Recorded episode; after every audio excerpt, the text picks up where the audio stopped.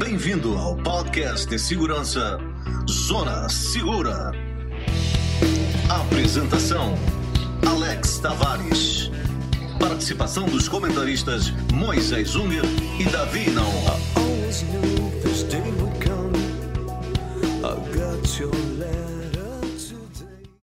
Então, pessoal, dando continuidade aqui aos nossos episódios, hoje a gente vai tentar trazer algumas dúvidas que o João Bolino, presidente da AMA, recebe através das suas incursões aí para tentar divulgar o, o, a vigilância colaborativa. Esse é mais um episódio né, que a gente vai tocar e tentar é, abordar o tema de vigilância colaborativa, que dúvidas a gente pode ter ao longo dessa implementação e como que a gente pode fazer para ajudar ele. Davi, uma dúvida, que é um argumento que o pessoal usa para contrapor, é sempre essa situação, tá, mas nós já temos as nossas câmeras, nós já temos nosso sistema de segurança do prédio e ele já é o suficiente, já funciona. Como é que tu vê essa, essa noção que o pessoal tem sobre os seus sistemas privados? Bom, João, tudo bem? Deixa eu te falar. Eu acho que é o seguinte, é, primeiro de tudo, que a gente tem que entender uma lição de segurança que vem lá de trás um pouco, né? que é a questão das camadas da segurança. Tá? E ela, é, esse conceito ele aborda, a gente já falou isso em algum episódio lá atrás, mas ele basicamente aborda o quê? É, que a gente tem três camadas, né? O perímetro externo, o perímetro propriamente dito e a parte interna. É, cada uma delas tem uma importância dentro de um planejamento de segurança. Na vigilância colaborativa, a gente está abordando o perímetro externo, tá? Já na, na, na, quando a gente fala de uma segurança privada, basicamente a gente está falando do perímetro para dentro. Então, apesar da gente ter essas câmeras é, privadas que estão apontadas é, é eventualmente para alguma posição na rua, é, elas não foram feitas é, exclusivamente para isso. Tá? E a gente tem um ganho muito maior de amplitude, de qualidade de imagem, é, de celeridade no processo quando essas câmeras elas estão todas disponíveis para as forças de segurança. Então, basicamente, a grande diferença é essa. O que? Celeridade, tá? E a questão delas estarem apontadas para a rua para proteger o todo. Transeunte, carro, é, moradores e não moradores. Que é totalmente diferente na hora que você vai fazer um projeto que visa proteger os seus moradores, que não tem nada de errado nisso, e o seu perímetro, para dentro. Então, é, não sei se ficou claro para ti, mas uh, essa é uma, uma diferença sutil que vai entregar para as forças de segurança uma celeridade na hora da análise da imagem.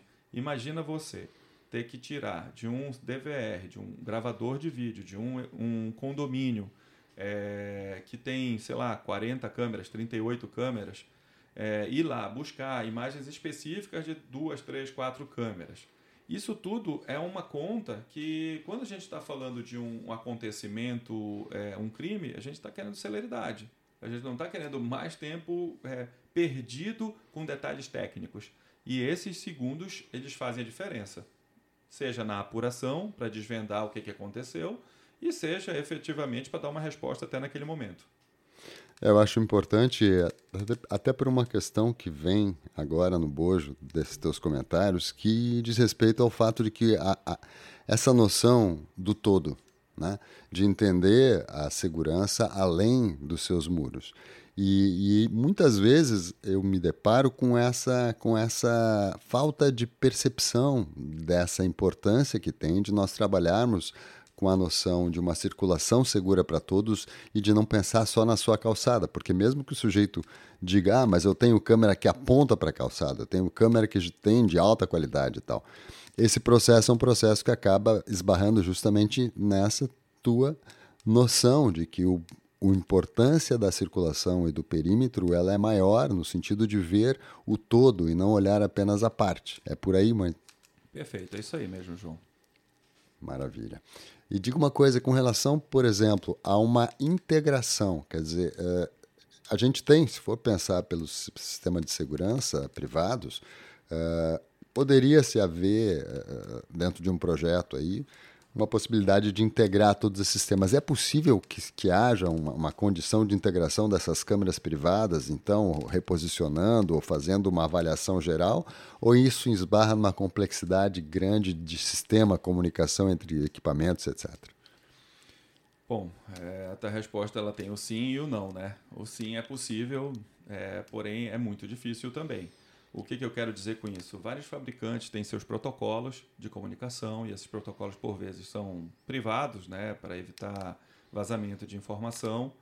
E isso torna essa, essa junção de todos os equipamentos, que seria o sonho de todo o sistema de vigilância global, que a gente pode chamar assim, ele se torna bem difícil. De, de uma maneira geral, é, essa, essa dificuldade de ligar vários sistemas diferentes, ela basicamente ela é do mercado. Né? Seria o sonho dourado que a gente tivesse é, todas as tecnologias abertas, mas, como eu te falei, a gente tem uma dificuldade enorme aí em questão de protocolos, a questão de, de até mesmo de privacidade das informações. Então, se por um lado seria uma, uma, é uma solução, vamos dizer assim, simples e inteligente, por outro lado, ela se torna muito difícil na prática. Tá? O que, que a gente precisaria ali, além disso, é a qualidade de cada câmera que está sendo gravada, a gente precisaria saber onde está o armazenamento, se esse armazenamento depois ele vai ser, ele vai ser é, por quantos dias, se essa imagem que é retirada ela tem um, um cuidado na, na, na proteção da, dos dados das pessoas que estão tá, tá acontecendo. Se de repente com essa brecha, na hora das pessoas poderem ver uma ou duas, três câmeras, elas não vão ver quatro, cinco, seis que tem a ver mais com o dia a dia do condomínio do que da rua. É, basicamente, não é? E a gente tá cheio de exemplos aí. Se você quer proteger alguma coisa de uma invasão, você tem que separar isso fisicamente, tá? Essa é, uma, é, um, é um conceito básico aí na hora que a gente está falando de proteção de imagem. Tá? Além disso, João, a gente está falando aqui é, da, do, do combate entre o dia a dia de um condomínio e talvez a segurança pública que está acontecendo na rua. Tá? Que ah, chama o zelador. Imagina, vamos de novo, vamos sair daquele mundo ideal onde tudo dá certo e tudo se liga na tomada para o mundo real. Chama o zelador, não tem zelador. Chama o síndico, o síndico viajou. Enquanto isso, o crime está acontecendo ou é muito importante saber dele no mais rápido possível. São esses gaps que a vigilância colaborativa pretende fechar. Né? Que é trazer essa informação é, centralizada, de alta qualidade e de fácil acesso. Perfeito. Uma, uma, outra confusão que o pessoal traz muito em relação a, a, essa noção de segurança tem a ver com as informações que ficam muitas vezes eh, sem maior precisão. Por exemplo, reconhecimento facial ou uh, leitura de placa.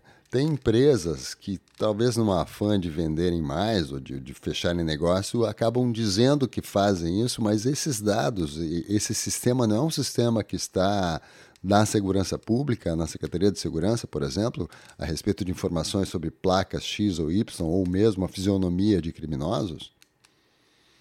Bom, João, isso aí é uma, é, um, é uma coisa muito delicada, né? A princípio. Vamos lá, vamos tentar separar as coisas aí.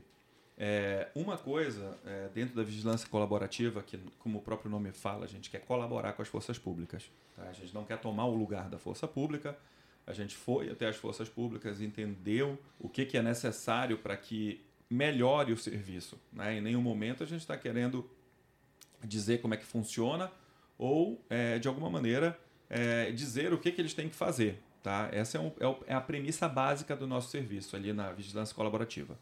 A segunda etapa, que é o que a gente estava falando ali.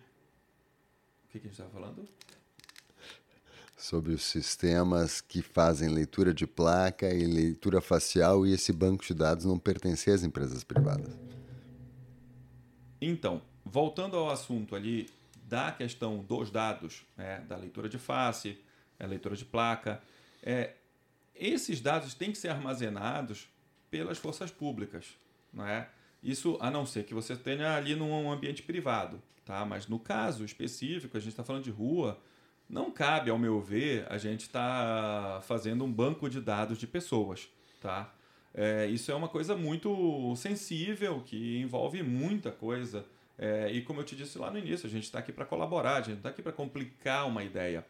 Então, o que, que eu, eu te digo? E além disso, hoje, todo o sistema inteligente, todo, absolutamente todo, hoje, eu estou te falando hoje, nesse dia que a gente está gravando o podcast, necessita da validação de um ser humano. Tá? Não existe um equipamento hoje que vai dizer: olha, o João é criminoso, o Davi foi para tal lugar. Ele pode te auxiliar a dar a entender, porque nós somos imprevisíveis. Nós não somos como máquinas. Então não dá para tratar a gente como um algoritmo, né? principalmente na segurança. Então a função do, do, do, da pessoa de segurança, da pessoa da análise, das forças de segurança, sempre vai necessitar de um humano. De novo, vou te repetir nesse dia de hoje. Pode ser que daqui a 100 anos, 300 anos, 500 anos, a gente tenha uma outra tecnologia que vá é, modificar completamente a ideia que a gente tem da segurança pública. Tá? Então, o que, que eu vejo? Eu vejo que, antes de mais nada, a gente tem que entender é, o que, que a gente está oferecendo para aquelas pessoas, aqueles condomínios, para as ruas, e como que a gente pode melhorar a coisa. No lugar de tentar vender produtos que, por muitas vezes, vão ser serviços tipo ah, o nosso celular. Nosso celular tem 300 mil funções ali, 800 mil aplicativos. Com dificuldade, a gente usa 15, 20 por mês.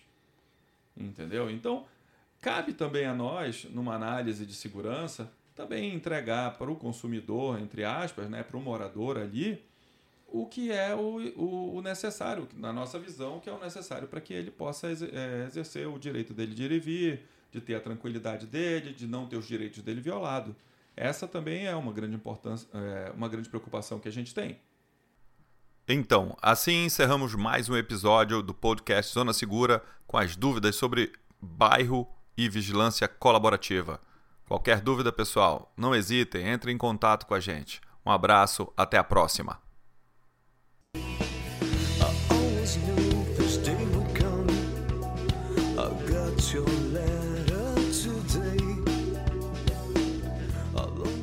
Tenha em mente que esse programa reflete nossas opiniões, pois quando se trata de proteção e segurança, não existe 100% de eficácia. Nosso objetivo sempre será sua segurança e de sua família. Esse sim é o seu maior bem.